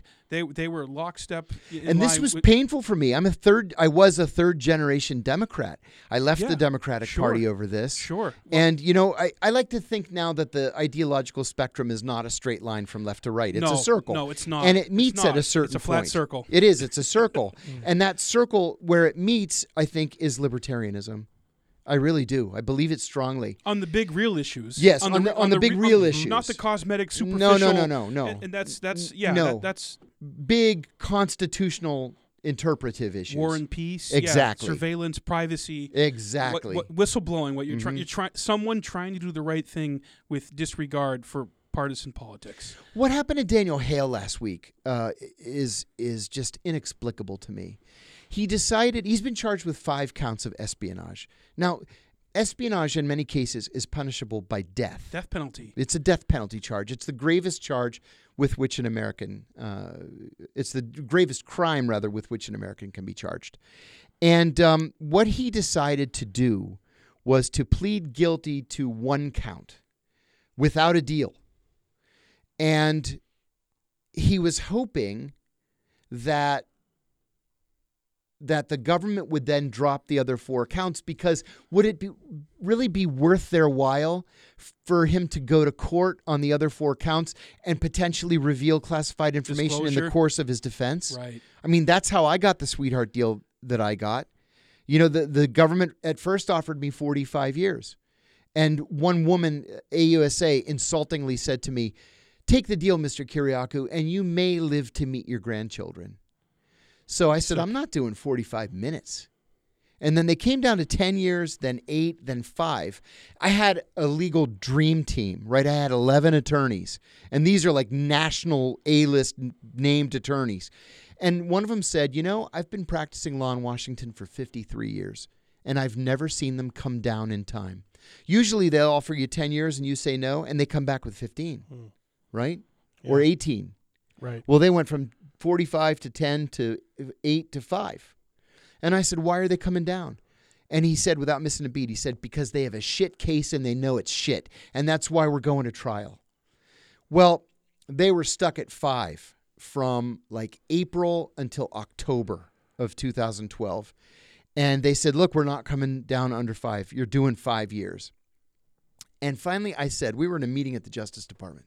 And I said, You know what? I said, I feel like I have nothing to lose. My life is over. And so I think I'm going to go to trial. I'm going to go to trial and I'm going to testify on my own behalf. And I am going to talk about the hideous shit and crimes against humanity and war crimes that I've witnessed in 15 years at the CIA. How about that? And they said, all right, uh, 30 months, you do 23. And I were said, like, yeah, that I'll take. Let's talk. hmm Yeah. Yeah. Well, Daniel Hale knew this.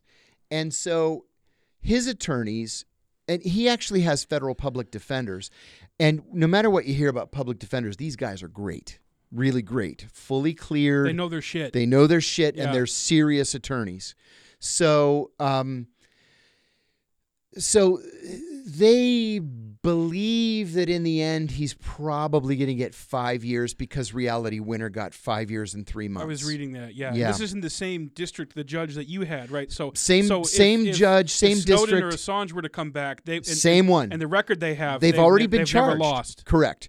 They, the, So- these guys have already been charged in the Eastern District of Virginia. I Yeah. was there. Jeffrey Yeah. Sterling, the CIA whistleblower, was Forget there. about it. Snowden, Assange, everybody's in the Eastern District, and the government has never lost a case. There's there's no Ever. chance for a fair trial. No. So Impossible. so probably five years. And this Yeah. fellow was like our age. He's like 33, 34. Oh yeah, like, yeah. He's, He's a young guy. he's a young fellow. A younger fellow. And Yes. And, uh, So who did he work for? I'm, I'm not. Too he was, familiar a, with was a this he- case. He was a contractor, right? contractor on, on assignment to NSA, and then NSA sent Force. him to the Air Force. Okay.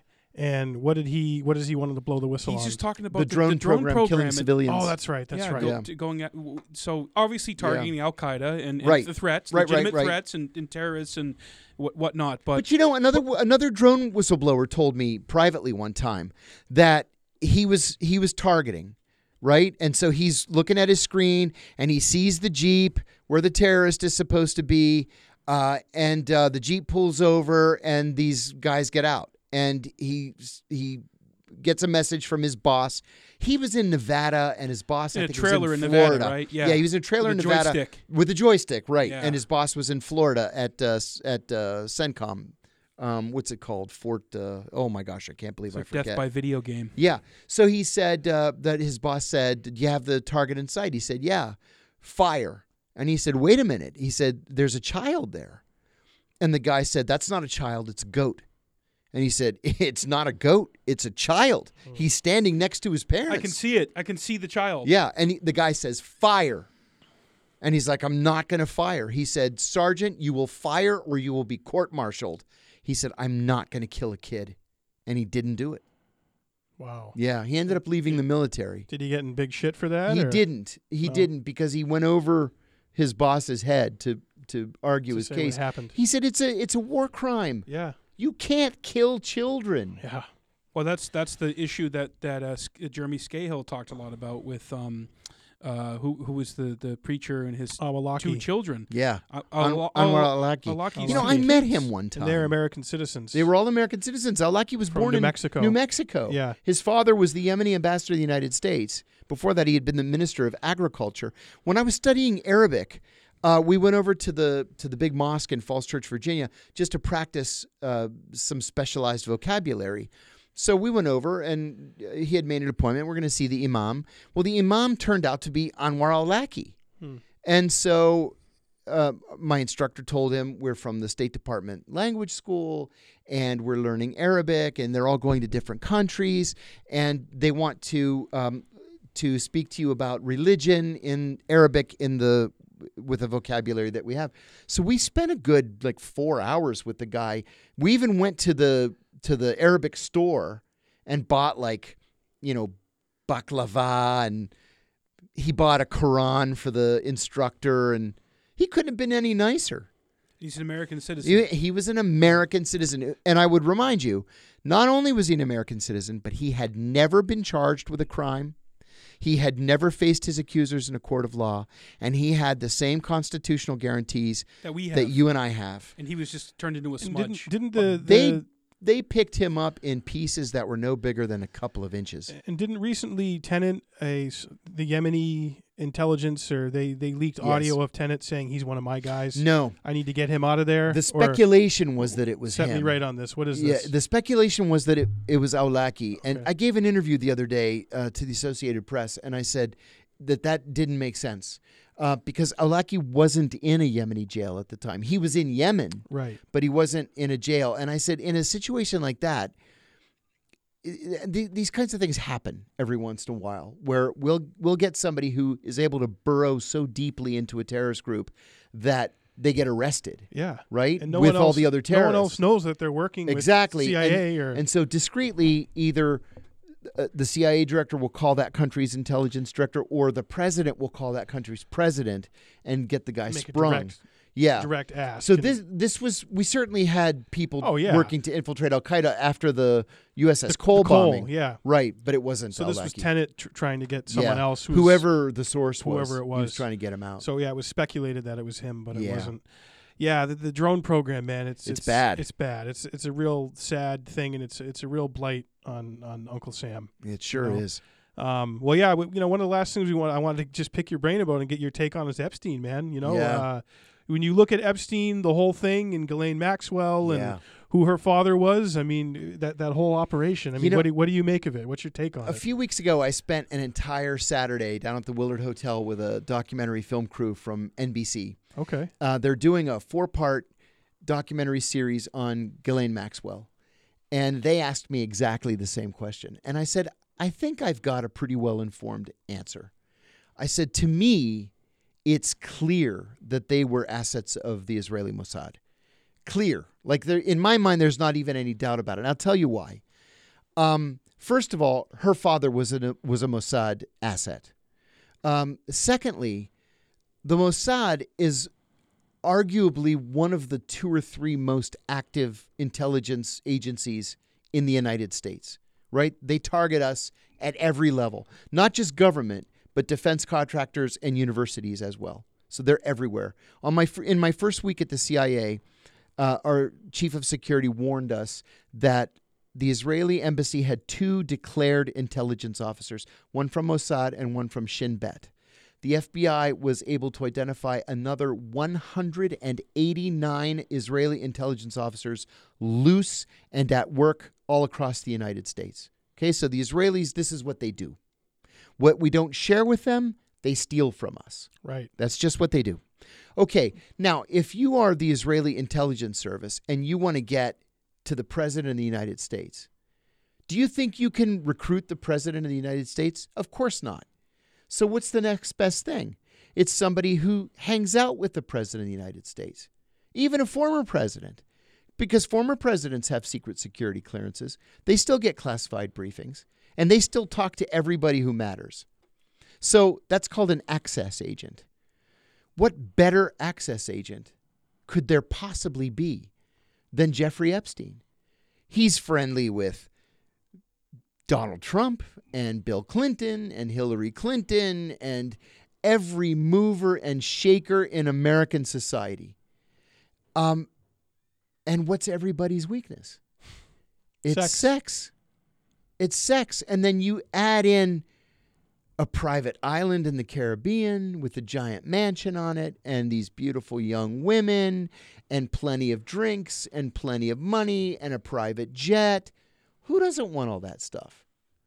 Now, I'd like to think that we would say, hey, there's something wrong with this. This just isn't normal behavior. And where does this guy get all of his money? That doesn't make any sense either. How can this guy afford a $150 million townhouse on the Upper East Side of Manhattan? That doesn't make any sense. So to me, when you put two and two and two together, it comes out to the Israeli Mossad. Absolutely, Yeah. and and the, the money guys were people in the mega group like Les Wexner. Exactly. These these really pro Who also Israel. has some explaining to do. oh yeah, Wexner Wexner's up into his, his Like, neck in this stuff. What exactly was his relationship with Epstein? Yeah, well, I that, heard they were boyfriends. yeah, I heard the that's- same that's thing. out there. That's I definitely heard out the there. same See, thing. I don't know, I'm just and, saying, And you Wexner know. has never said. He Oh, said, well, "Oh, I regret my Yeah. association. I regret with- my association. we're- What the heck is that? So does supposed Bill to mean? Gates, by the Uh-huh. way, who met with him after he was a convicted fucking. That's right, pedophile. I, You I don't know it's about funny you guys, when- but I wouldn't be photographed with a convicted sex child sex offender. No, No no. matter what, like you When- want to give me a million dollars? Fuck off! I'm not going to take your million dollars. Harvard should have told him to fuck off. Yeah, they th- should uh, have. right away. right Yeah. away. When Yeah. NBC called me, um, I said I happened to be in Bruce's office, and I said, "Well, why why would you want to interview me? I, I don't know anything about Ghislaine Maxwell other than what I've read in the Washington Post, the New York Times." And the producer said, Oh, you've written extensively about pedophiles and the treatment of pedophiles in prison. We'd like to talk to you about pedophilia. And I said, Oh, I'll definitely do that. You could speak to that. Doing Yeah. time like a spy. exactly. So that's what I did. Yeah, we we, we Comes went. out in June. We went. To, uh, I look forward to that. What's the on- book called? No, no, it's no, he, it's NBC interviewed him. a NBC four part documentary Oh, really? that's going to be on the Peacock network. Yeah, Oh, about nice. Epstein and Ghislaine. We went to Ghislaine's house here in New Hampshire. No The kidding. day we saw the FBI's fucking uh, suburban tire marks. Oh. We went out. It's about 45 minutes from where we live. Oh, We asked the neighbors, "Did you see anything? What, what what's been going on?" They're like, "We had no idea there was even anyone up there. It was insane." You know, there's there's a house in my neighborhood just a couple blocks from my house, and it's this beautiful um, mission style foursquare, beautiful house, and um, I admire it every time I walk past it. And then one day I'm walking past it, and there are all these police cars, so I said, "Hey, what's up with the house?" And one of the cops said to me, "Ah, it's Manafort's house. We're seizing it today." oh, Paul Manafort. I had no idea you lived He in my lived- he lived neighborhood. right there. Yeah, Manafort. What a goofball that guy Yeah. is. But He- uh, he, wasn't allowed hair dye in prison, yeah, No. poor guy. No, and his wasn't. he was in broadca- my prison. were- Laredo? Were, you? at? Yeah, uh huh, Loretto. Yeah. Loretto. Yep. Yeah, so I, I- I don't know if eh, you haven't touched on this, but you were a- yet, but you were able to identify who who was who when you went to prison. Oh, and You were, yeah. you- and and what I said to Eric and Ricky before we had you on, I said, those guys in that prison need, they did not understand that John Kiriakou was not in prison with them; they were in prison with him. I'll tell you what. One, And one you of talk the about in your book when your CIA training kicks. oh in. yeah. You're like they have no Immediately. fucking idea what's about to hit them. Nope. And, and and the way you talk about how you were like, you identified this. Okay, this is part of this family. He's Yes. part of this gang. He's okay, a shot caller. Here, here, here are the here are Yes. Uh, the chom- here are the chomos. Here are the child molesters. Yep. Here's the fucking Italians. Here's the fucking blacks. Aryan here's the black- Brotherhood. yeah, the here's- Aryan Brotherhood You Yeah. you Yeah. you were able to just fucking from the have very a first map, day, and you and you and I was That's able to I was able to pit and them you were in for against twenty each other. months Tw- or no 23, 23 months. 23 months. The Italians adopted me relatively quickly. Um, it, wa- they were mostly Gambinos and Bananos, but the uh, Petriarchas were there too, and I became especially friendly with them. But um, uh, yeah, yeah, there were a couple you, you, times. You psyoped a lot of those dudes in there, man. Oh, every Dude, day, just your man. letters and j- I, read I That's read the read every the day. book, man. I'm like, the balls, the Yeah. balls. I figured it's You had either to to go I do- had to. Right, It's what either do you- them or me, and it's not going to be me. exactly, exactly. uh, there was there was some there were some questions among the Aryans if I was the real deal.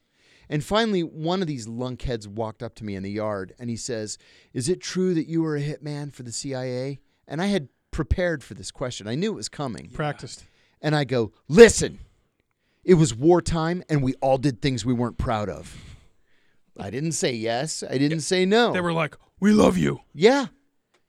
Yeah. It's like, oh, you can sit with the Aryans in the cafeteria. It's like, yeah, I'll get right on that. Talk about navigating, you know, Ghouls. Just Yeah. the ghoul, ghouls of It's the just earth. like high school. It's like it's Yeah. like a high. It's like a Yeah, but, high school on steroids. but instead of a With fist shanks. fight, Shanks and but ins- fucking Mm. instead ooch. of a fist fight after after school, it's you know, it, it's somebody's gonna get killed. yeah, Yeah. And, and and the admins, right? Like the uh, I don't know if it was the the warden or they, they were fucking with you too, man. I mean, you- Constantly. You, were like your mail, your your, Oh, yeah. your your your dispatches to the outside world because you were writing and blogging and, Yeah. Mm-hmm. and you had a lot of mail coming into you during that A time. and lot. I That's all answered. I answered seven thousand letters in the twenty three months that I was there from six hundred and seventy five different people.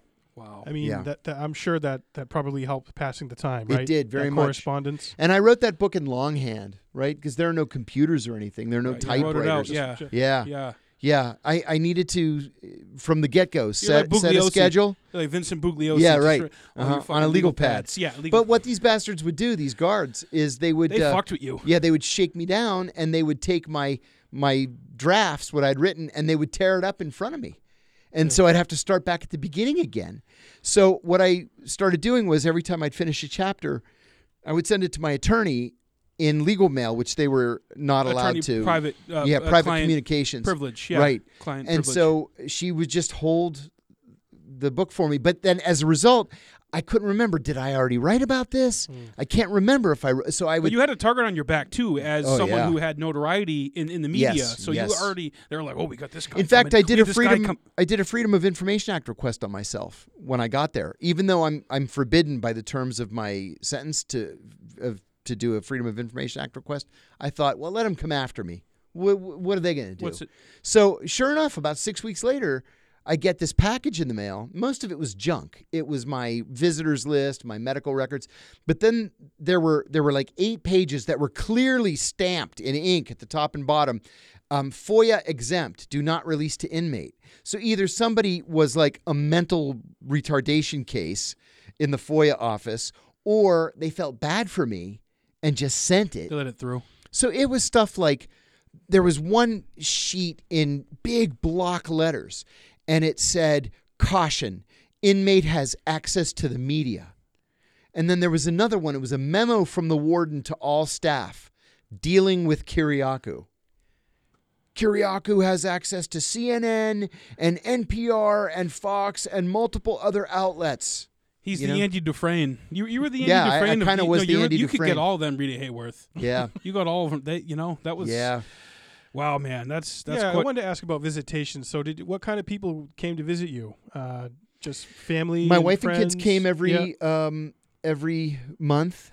Uh, the Archbishop of the Greek Orthodox Church came to visit me, like with his staff and his He had- big he had black the whole- he hat. had and the whole. He Yeah, was, yeah, the religious whole exempt. the whole nine yards. Yeah, um, a lot of former CIA colleagues, Ray McGovern, uh, Ed Snowden's dad came a couple of times, That's cool. which was Wow. nice. of him. McGovern's a righteous, beautiful Oh, m- man. he's I've, ha- I've had the a honor brother. of meeting Ray McGovern. Uh, I he's a- met a him once brother. in my life. Eric, you spent a day with him. a wonderful, genuine. he's growing his beard kind- in, in solidarity with with, with uh, Julian Assange. Yes, He's he's Yeah. battled cancer and he's in his 80s and he's still Yeah. going. and taking care of his wife, who's Are very you ill. part of VIP, a uh, veterans? mhm. Okay, Yep. beautiful. Yeah, and uh, who else came? Uh, lots and lots of journalists. Uh, J- Jake Tapper came one Amy day. Goodman. Um, Amy didn't come to visit. Uh, Kevin Gastala came from Shadowproof a couple times. Everybody from the Greek media came. Everybody, Yeah. and it drove them crazy. It drove the administrators crazy because I would do the interviews in Greek, and they're like, "Uh, "We can't What's he understand saying?" you," Yeah. and I'm like, "That's kind of the point." Dickheads. Jake Tappert from CNN showed up. Jake did me a solid. Yeah. Wow. Yeah. Oh. Man, yeah. What a st- I mean, He said, "What's the hardest part of being here?" I said, "Dealing with these morons all the time." And I pointed at the assistant warden. These knuckleheads. Yeah. And then I got called to the lieutenant's office one time because I called him. I called one of the guards. Uh, what did I call him? A maroon. You know, like from the Bugs Bunny cartoons. what a What a maroon. maroon. maroon. And he goes, "Am I a fucking maroon?" This was the lieutenant. I go, "I don't know. Maybe you are. Maybe you aren't. I don't know you well enough." But and they, he goes, "Can I talk to you man to man?" Which is code for "I'm going to swear at you, and I don't want you to report me." Right. And I said, "Have at it," and I gave it right back to him. So, I wasn't intimidated by those dopes. No, and that's what the book. that- What I got from your book, I, I, I didn't. I, I, I felt like your voice coming through, man. Your, your Oh, I'm fire, glad. your energy, your, your, your anger, your fucking passion. That came through in that book. Thank you. And and um, you know, much to my surprise, I I- that that book.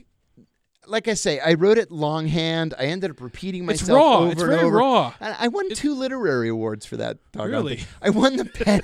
I won- Ricky's just started. Ricky's about is into it a little. I hope bit. you like it. I, I won the Penn First Amendment Award, which is which is one of the big four with the What, the Pulitzer. Penn Award. yeah, there's the Penn Faulkner, the Penn First Amendment, the Wow. Pulitzer, Yeah. and the Edgar Allan Poe. I won the Penn First Amendment, and then I won the Forward Review's Memoir of the Year, which kind of was a shock. That's awesome. Well, It one was of fun. the last events you did, I think, before you went in down in D.C. was it Politics and Prose, or, or you were you, Code Pink. you were at a bookstore or some. My friend, Yeah. my friend saw you. It was before at, you were uh, going it- in. not politics and prose. That was earlier. It was Busboys uh, and Busboys Poets. Us Boys and Poets. My Right. friend saw you at that. That was and- a fun and- and- event. Yeah, Code man. Pink did I it. mean, Code Pink. Yeah. we need Yeah, more of they're that. I mean, great. you know, we need more whistleblowers, okay? And and the thing is, there's so Yeah, much we fear do. of being a quote unquote whistleblower. Yeah. And they're like, somebody would have talked if they were doing something wrong. Somebody, it's like people No. try to talk. No. They try to go through the right channels. Scott you Shane- can't fucking go through the right channels. You can't. Scott Shane at the New York Times said on the day of my arrest, literally every one of the New York Times national security sources went silent. And that was exactly what the point Doesn't was. Mm-hmm. surprise me. Well, the New York Times. I mean, they they've been bought and paid for by the CIA's before. Uh, uh, co- uh, not as bad as Bert- The Intercept. yeah. You, I think The Intercept is a division so, of the so Glenn- FBI. so Greenwald. So he left. Greenwald left the Intercept. yeah. He's Substack now. Do you think Greenwald's kind of cocked, or do you think he, he Green, gr- you know, Greenwald and I went to college together. I, we were both members of the George Washington University College Democrats. he was a freshman. I was a senior. I was the Okay, president yeah, of College yeah. Democrats, and um, he was always kind of a go-getter, but he's become this like self-righteous douche. Doesn't he still have some Snowden documents that he hasn't Yes. released? Yeah. Yes, and the thing about him too, i- it's Glenn acts like he's this champion of transparency, and he's not. He's a champion of Glenn. He's a champion of Glenn getting rich as a He journalist. lives as a free man in some other country. in Brazil Right. with his husband. Right. And you see him on on Fox now. He's like practically on his knees begging Fox to give him his own show. That's what this is all about. That's why he left The Intercept. yeah. Well, it sounds like the Intercept. They, they I mean, they, they, they Uh, will like, do anything I- for a story. I I- mean, they, I'm they- not like, kidding. they- it's, It's, like they work for the it's FBI. lascivious, Yeah. Yeah. And Bernstein, uh, almost 45 years ago, when he left the Washington Post, had that Rolling Stone article where he Yeah. talked about Operation uh, Mockingbird. Mockingbird. And, I mean, that was almost 45 years ago. What's Well, it like you- now? you- uh, Like, I mean, it's it- it's just as bad now. I I mean- mean, and I'll, I'll give you as an example Ken Delanian from NBC and MSNBC, Jason Leopold from BuzzFeed, who's the king of the Freedom of Information Act. He sent a FOIA request to the CIA asking for all email communication between the CIA's Office of Public Affairs and any American journalist. And so they gave him thousands of pages of emails. lots of documents. well, in those documents was a, a series of emails between Ken Delanian of NBC, formerly of the Los Angeles Times, and the CIA, where Ken was sending the CIA his articles Hmm. before sending them to his own editor, saying, Is this okay? Do you guys like this? Should I change any of this? Just give me the word and I'll send it to my editor. Well, that's not journalism. No, no, And, and it was It's it was Not just the New propaganda. York Times. It was it was CBS. It was uh, it's all you know, of them.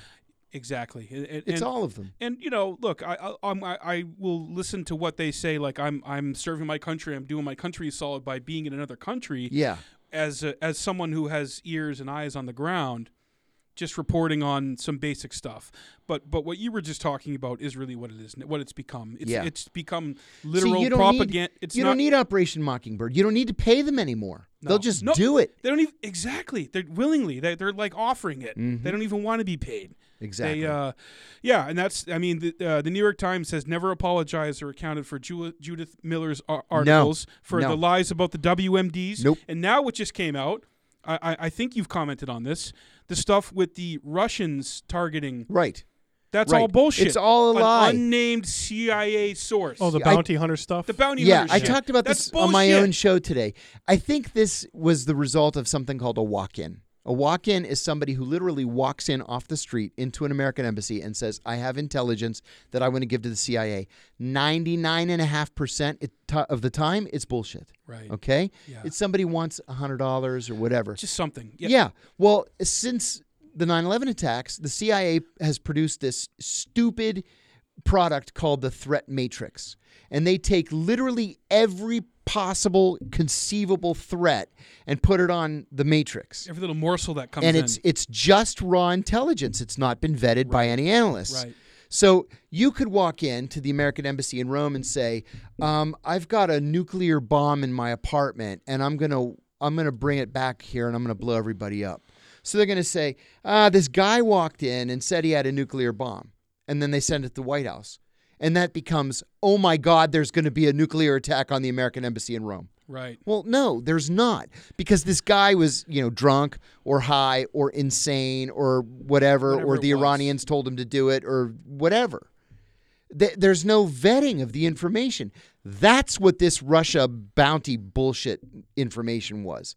It was just unvetted, raw intelligence. There was never any truth to it. Nobody bothered to to check it out or to polygraph the source or to try to get another source to confirm it or deny it. They just ran with They it. Mm-hmm. totally ran with it, and and, and because it made Trump look bad. Sure. And look, look, we're, we're not. It's not Sure. about defending Trump. No. It's about what's the truth. What what's the actual real story with this stuff? Exactly. Because the the, the, the whole Russia narrative, the Russia collusion, like, look, I mean, I and, and we were talking about this at dinner. Like Craig Unger's done some great research on American Compromise, his book about how they saw Trump as a potential. He's this flashy guy. He's a New York businessman, real estate mogul.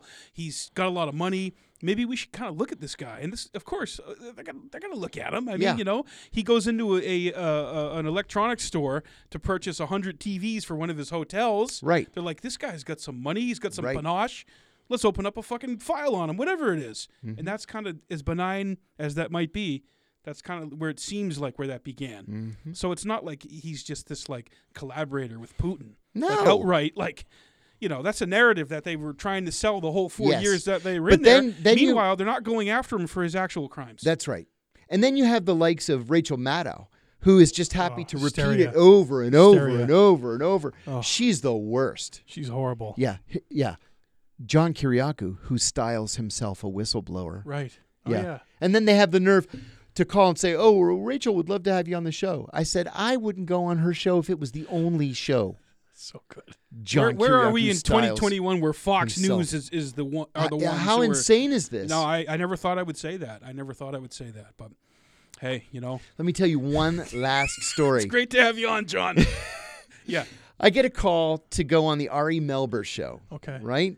Uh, it's going to be Daniel Ellsberg and me, and I love Dan. Oh, El- I, I had My- the pleasure my of meeting personal Ellsberg hero. at The Concord OG once. right there. Love, yeah, love, man, love Sarah the Oxen guy. With, with it the- was his 90th birthday uh, last week. yeah, yeah, No, happy birthday. yeah. Daniel He's a Ellsberg. wonderful, wonderful Man. hero, bona fide American hero. legit. So they said we're going to record uh, for about 30 minutes, and then we're going to edit it down to uh, to j- a couple of minutes, and we're going to talk about the Espionage Act. I said, great.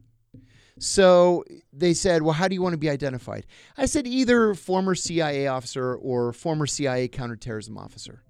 So um, we go on the show, and uh, and it, it- they taped it for the next day. So Ari Melber says we're joined uh, from San Francisco, California, by Daniel Ellsberg, et cetera, et cetera, and from John Kiriakou, um, a former CIA officer and a convicted criminal.